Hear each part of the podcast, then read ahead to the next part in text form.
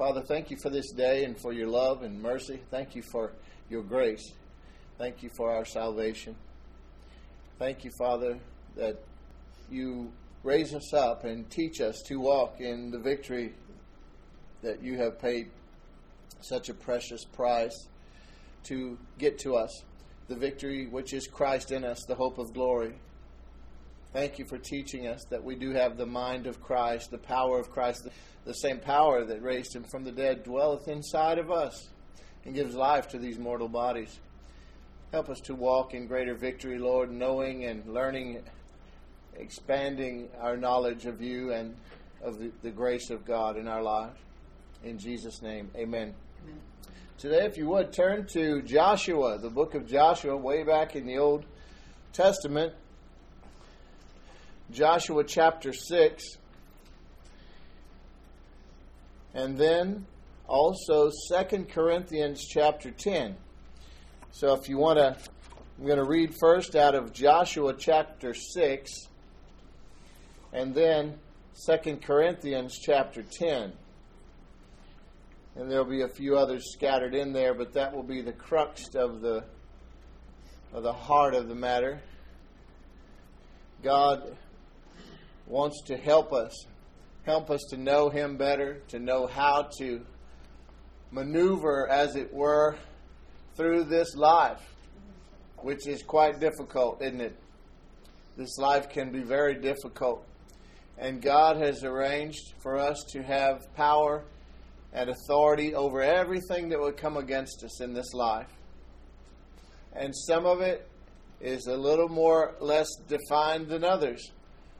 Some of it is very close to us, as we're going to see today. But God is going to provide us with the power to overcome every obstacle. And He wants to help us with that today.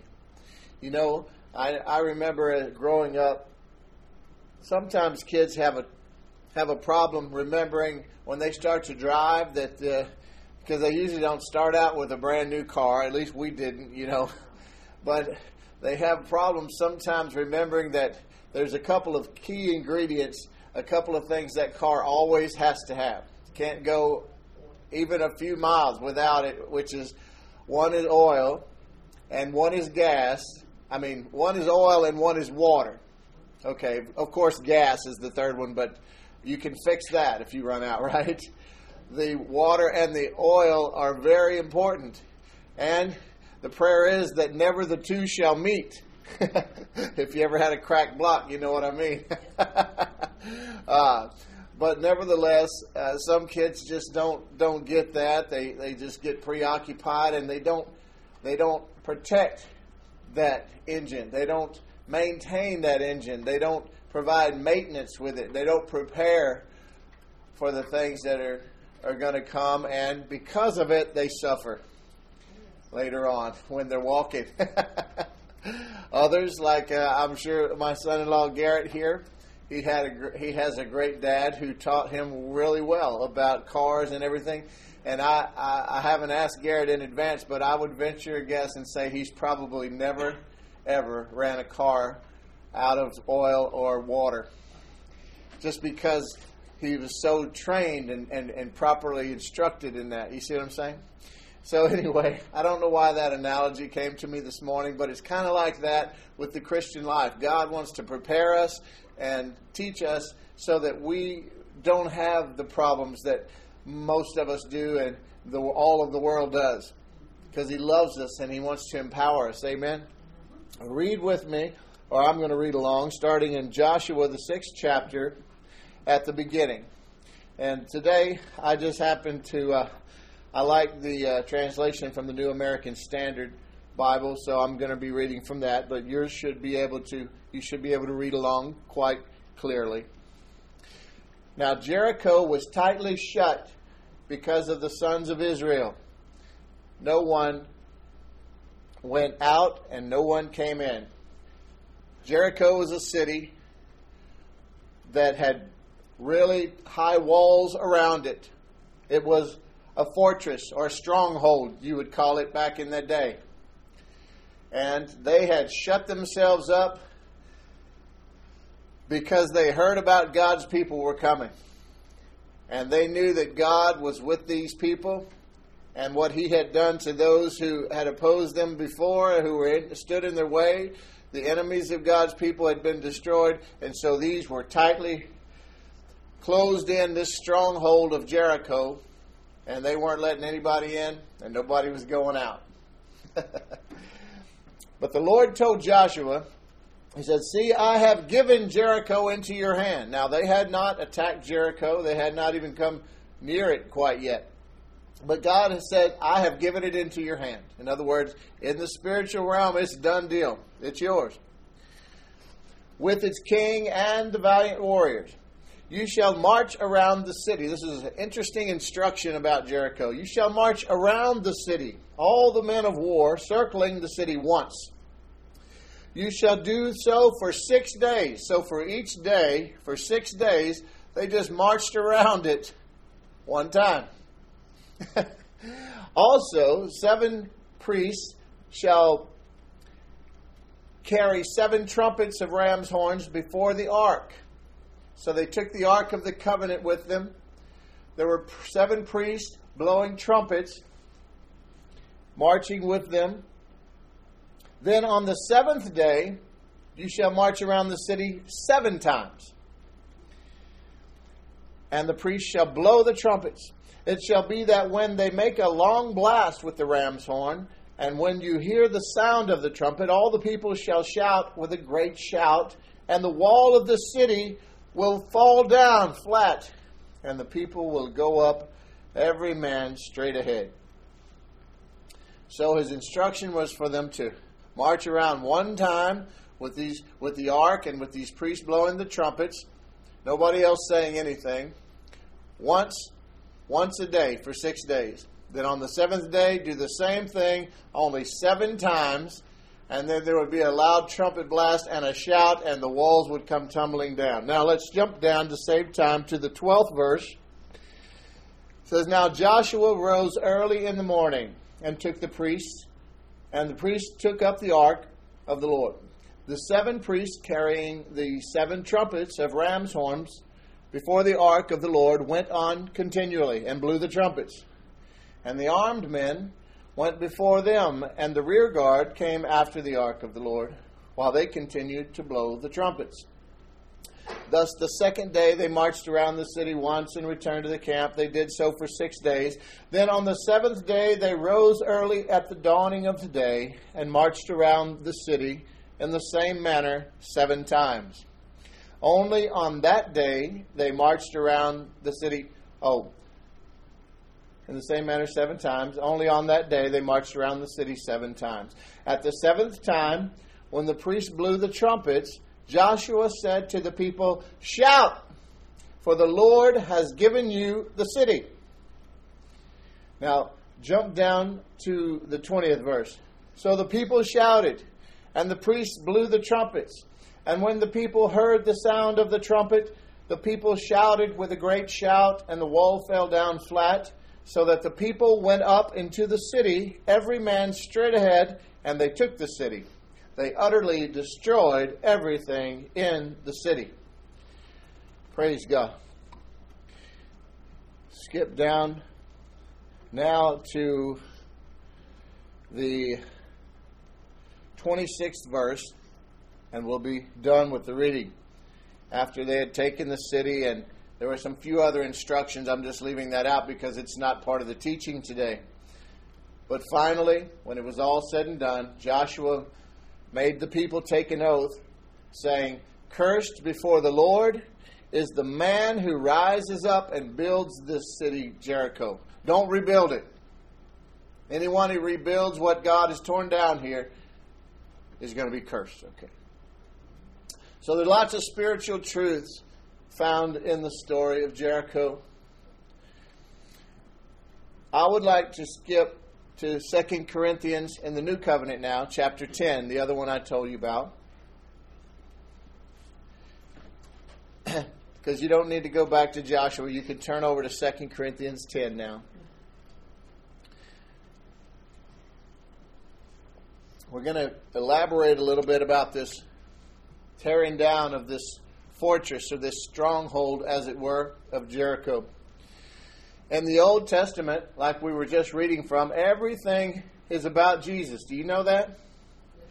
But you don't see it in uh, in that form. It's all concealed in types and shadows. It all points to what will come, what Jesus, what God will bring to pass through the Christ, through Jesus. The new covenant is the old covenant revealed because Jesus has now come and he has given it life and he has made everything evident that was talked about in types and shadows in the old covenant, he has made real through his coming. So now here we are in the new covenant in 2 Corinthians 10. And now, strongholds. strongholds is a, is a word found once in the New Testament. It's a metaphor used by the Apostle Paul to describe Christians' spiritual battle. Okay? Though it, in, in 2 Corinthians chapter 10, starting at the it's the third and fourth verse I want to read. Though we walk in the flesh, we, talking about we Christians, we ministers, we do not war according to the flesh. For the weapons of our warfare are not of the flesh, but divinely powerful for the stru- destruction of fortresses or strongholds. Our battle plans and our strategies are not like the world's as Christians because we are not of this world. We are in it, but we're not of it anymore. Our home is in heaven, and we are now ambassadors here for Christ to help others to come to the knowledge of God and for us to grow in it. Our weapons aren't physical, our warfare is spiritual in nature rather than fists and guns and knives like the old days. or on a higher level, like on a national or world level, or uh, tanks or, or, or weapons of mass destruction. No. Our weapons are those of the full armor of God, which is described in Ephesians chapter 6, verses 14 through 17. It says, Stand firm then, with the belt of truth buckled around your waist, with the breastplate of righteousness in place, and with your feet fitted with the readiness that comes from the gospel of peace. In addition to all this, take up the shield of faith with which you can extinguish all the flaming arrows of the evil one. Take the helmet of salvation and the sword of the Spirit, which is the Word of God. Only offensive weapon, the sword, which is the Word of God. Our power comes from God alone. And His plan, when we allow Him to use us, is to demolish spiritual strongholds. That's what Paul was talking about in 2 Corinthians chapter 10.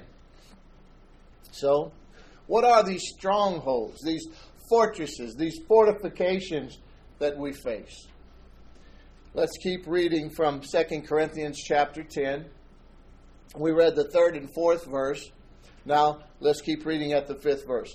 Paul interprets the metaphor that we're talking about here about strongholds. He says, We demolish arguments and every pretension that sets itself up against the knowledge of God. And we take captive every thought, listen, every thought to make it obedient to Christ. So the arguments are the philosophies, the reasonings, and the schemes of the world. The pretensions which have to do with anything proud or high minded, self centered, or self confident. Here's a story, an explanation, a, a, picture, if you will, that I, I like. The Christian wearing his spiritual armor, okay, from Ephesians chapter 6. He's, he's outfitted with the full armor of God and he's, he's bearing his spiritual weapons. He sets out to conquer the world for Christ. But he soon finds out that there are obstacles in the world. Lots of them. Some, with some without, and some within himself. The enemy, the devil, has erected strongly fortified garrisons or strongholds to resist the truth of God's word and to thwart God's plan of salvation and redemption. There is the fortress of human reasoning which opposes God's truth, reinforced with many subtle little arguments under the pretense of logic. There's the castle of passion, the flaming battlements defended by the lust of the eyes, the lust of the flesh, the pride of life, pleasure, greed, all these things that try to hinder us. And at the very pinnacle, as a matter of fact, of this bastion is the is pride at the very top of the stronghold. And there's so many layers of pride. it's like an onion. We just keep peeling more and more layers off, unfortunately. But in this pinnacle of pride, the human heart sits enthroned and revels in thoughts of its own excellence and self sufficiency. Foolishly, I should say. The enemy, the devil, is firmly entrenched. And these strongholds have been guarded many times for years and years and years. This wrong thinking, which has set itself up against the knowledge and the truth of God. And it presents a great wall of resistance to the truth. But none of this should deter the Christian warrior he or she will use all of the weapons of God's choosing laid out in Ephesians chapter 6. This armor of God and the sword of the Spirit. He attacks these strongholds, and by the miraculous power of Jesus Christ, the walls are breached, and the bastions of sin and error and pride are battered down. The victorious Christian then can enter the ruins and take captive, as it were, every false theory and every human philosophy that has once proudly asserted itself against the knowledge of God. If this sounds a lot like Joshua fighting the Battle of Jericho, you're right. Because this is an illustration of that spiritual truth that story from Joshua. Sharing the gospel is not the only time we see resistance. We can also face demonic strongholds in our own lives, and most of us do, at different levels and degrees, and and also in our families. we can, and also even in our churches. Anyone who has ever fought an addiction of any kind, anyone who's ever struggled with pride, anyone who's ever struggled with lust or greed or a lack of faith or a worldly outlook, just just living in and for the world. These are all strongholds. The Lord is building his church.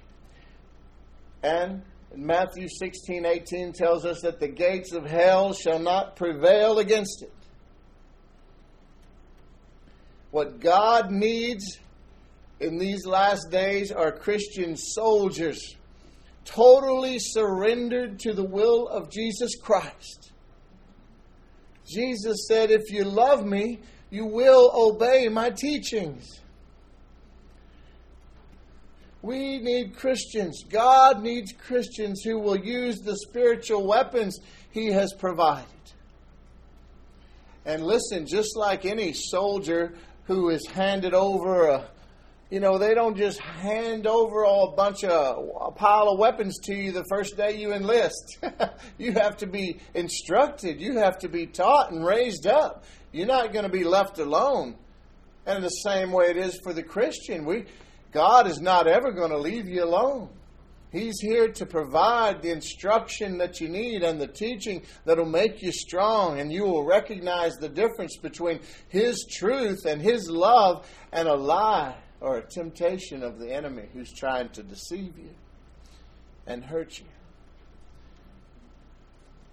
But if God be for you, what can man do to you?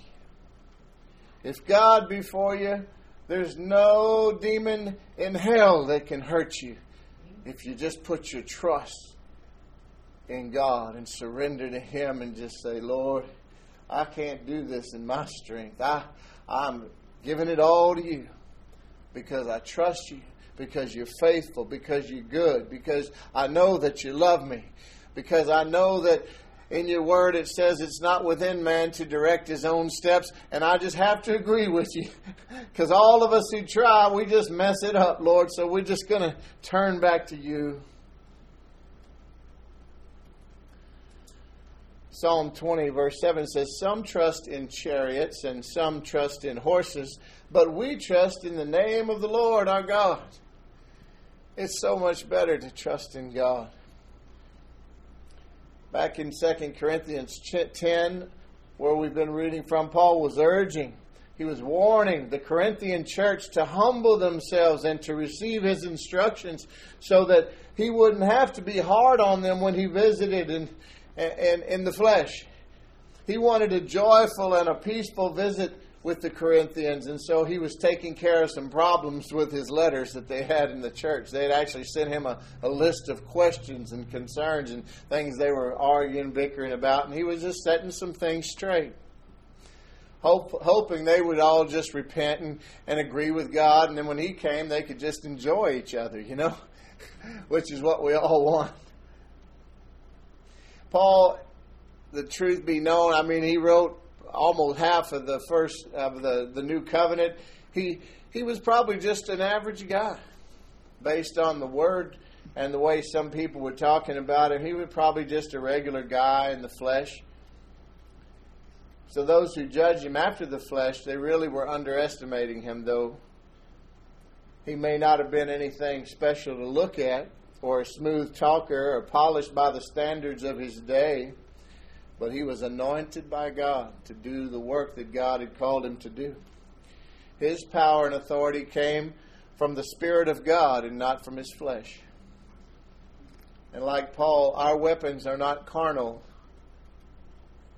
Christians have to transition from the ways of the world to the ways of God, and we have to learn that it's a kingdom of opposites. We have to learn to walk in love and forgiveness and just trust God to handle all the details.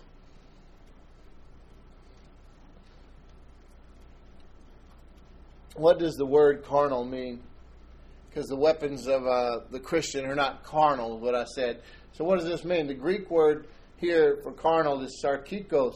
It means to be governed by the flesh and human strength as opposed to being governed by God's Spirit. You see?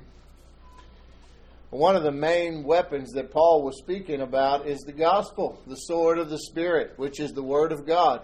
It's the Word backed by God's Spirit that can pull down and crush the strongholds of Satan. Every Christian is at war, you see, whether we like it or not, whether we admit it or not, as long as we're here, we're, we're in a struggle, we're in a war there's a perpetual fight going on against Satan and his kingdom, from which there, as a soldier of Christ, just continuing on with that analogy, in this war there are no leaves or discharges. You're just in it till you win it. The enemy goes about as a roaring lion seeking whom he may devour. That's what it says in 1 Peter 5 8.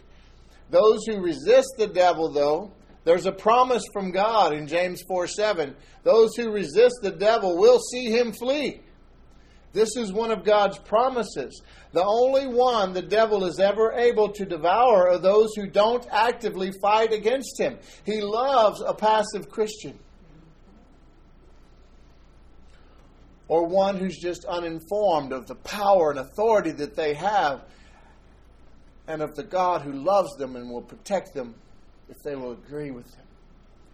The kingdom of heaven is under attack, though, and only those who become really militant in their resolve will enjoy the spoils that are ours in Christ. In 2 Corinthians 5, 10 5, he says that the weapons are for the casting down of two things imaginations and every high thing that exalts itself against the knowledge of God. Both of, both of these things deal with our minds. Did you see that? That's why I was saying that this war is, is different than anything you can think of here on earth. While some of the some of the battles and some of the enemies are without, many of them are from within. He said, against imaginations and every high thing that exalts itself against the knowledge of God.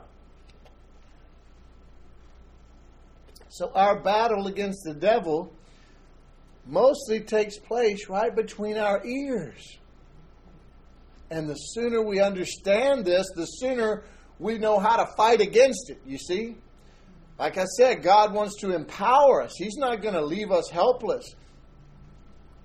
The Greek word again here used for imaginations is logismos, and it's described here as a reasoning that is hostile to Christ and His Word. It's translated in other versions by phrases like every proud argument against God in the Living Bible. Today's English version says every proud obstacle. The NIV says arguments against God. And another one says every deceptive fantasy that aligns itself against the truth of God's Word. And another one says speculations. These high things include anything that opposes the knowledge about God and Jesus Christ as revealed in the Bible. The mind. The mind is a battlefield. The thoughts and reasoning in our minds that are contrary to God's Word, we are empowered and instructed to capture those thoughts and make them submit to Christ, our commander. Just as enemy soldiers are captured in war, so rebel thoughts in our minds are supposed to be taken captive by us and made to submit to Christ and His Word. When, when something pops in our mind uh, and it's foolish and and the more we learn about God's Word and about His love and His provision and who He really is in truth, and not a God of our imagination who's just fine and dandy with everything, but the real God of the Bible, when we learn what He has said and then something pops in our mind that's counter to that, we go, No, I reject that thought. That's a lie, devil. And the more you practice this, the better you'll get at it. And once the enemy realizes that you are no one to be messed with anymore, he'll stop messing with you so much. it's the truth. It's the truth. The only way we can overcome his lies is by learning the truth. and we have to exalt or magnify or hold more dear or more important the truth of God's Word than anything we see or hear or think. If it doesn't line up with this, then we should just reject it. We should just reject it. The mind is the battlefield. Really, this is an amazing thing that we're talking about because Paul was saying that it's not only possible to take every thought captive, but that our spiritual weapons were designed for that very purpose. The purpose of taking every thought captive and making them obedient to Christ. Isn't that what it says? Keeping our minds completely stayed upon the Lord is not, not something that's far fetched, it's actually an attainable goal. And in Isaiah 26 3, the Lord says, here is another promise for us. I, he says, God says, I will keep you in perfect peace if you keep your mind stayed on me. How beautiful can that be? It's like when we connect our mind to, to the, the wonderful things of God and we just start thinking on Him, it's like it's like He just comes and He just protects that chain of, of thought. He's like, hey, hey, hey, hey, y'all, y'all stand down. That my baby thinking about me right now. My baby's talking to me right now. You will not, you will not interrupt her peace. She's with me. He's with me. Isn't that awesome? Isaiah 26 3. It's a promise from God. I'm just foolish enough to believe that if God said it, that settles it. I'm going to put my trust in Him. Shoot, I tried it too long my way. I failed miserably. I would not be here today if I if he had not spared my life on more times than I can count definite times that I know of on more than I can count on these two hands. Now, think of all the times I wasn't aware of. How good is he? How awesome is he? To love us so much. Because he's got great things for us, great plans for us. He cares more about us than what we can do for him.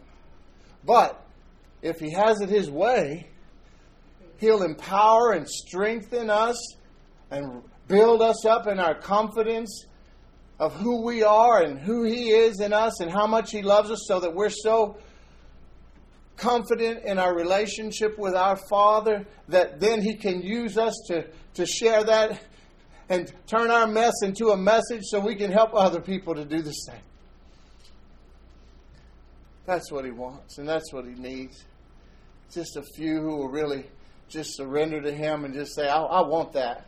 I, I, I, want that. I want, I want you to strengthen me because, because Father, frankly, I, I've messed things up a little, and I need you to, to get me past some of this. I, I need you to, to straighten out my mind and, and, and, restore my confidence that I know that you're for me and that you're with me and that you love me and that you forgive me so that I can be strong and help others to become strong. Oh, he loves an honest, heartfelt prayer like that. Can I just tell you that?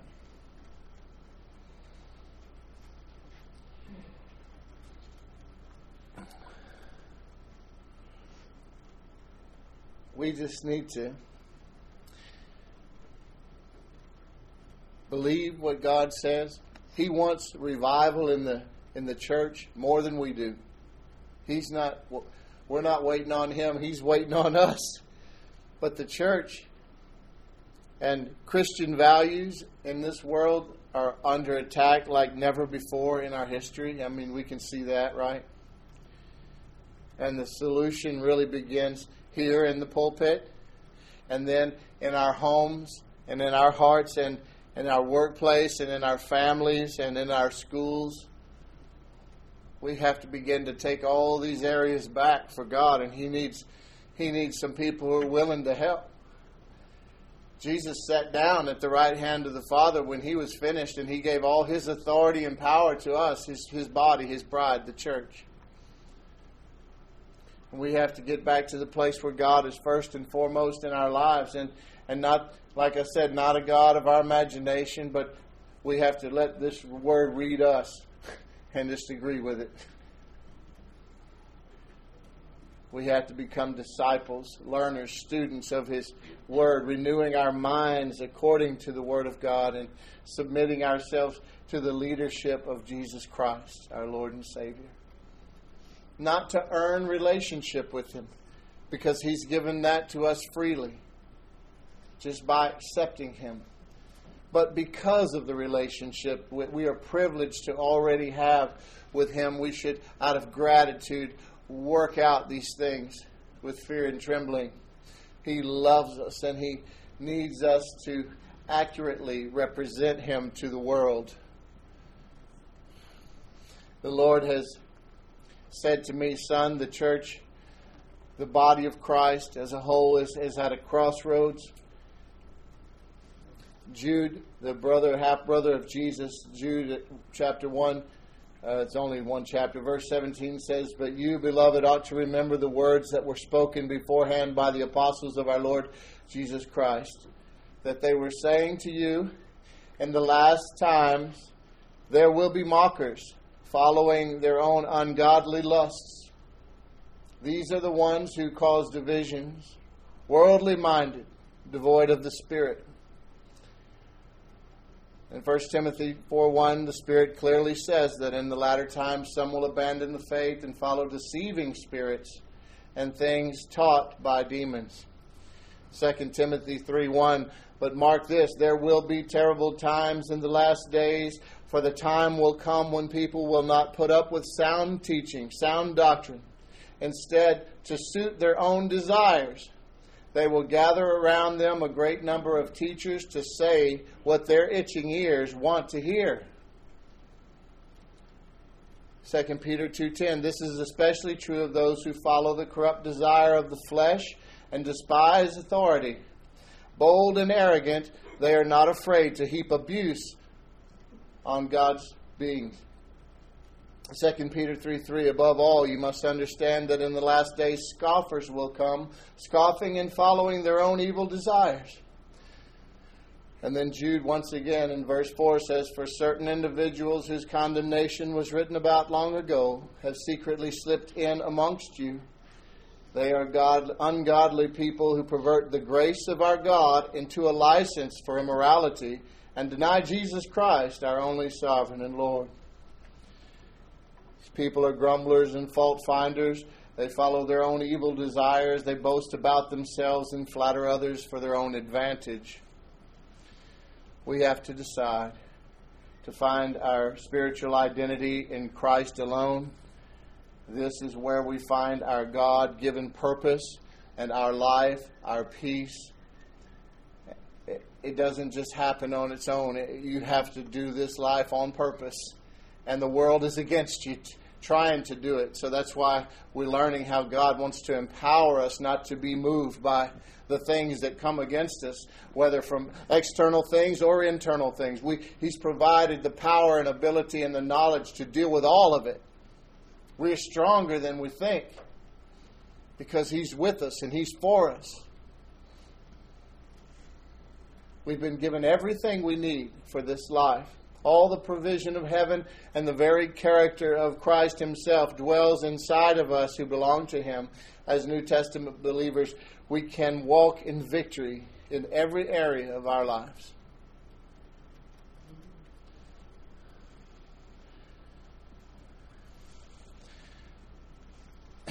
Thank you, Father, for this day.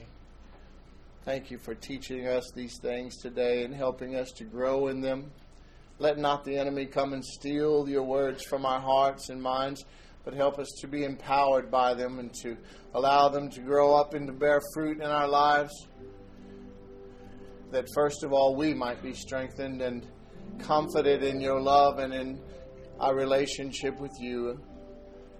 And then that we may help others to do the same, which is your desire, that none should perish Thank you, Father, for loving us and teaching us. In Jesus' name, amen.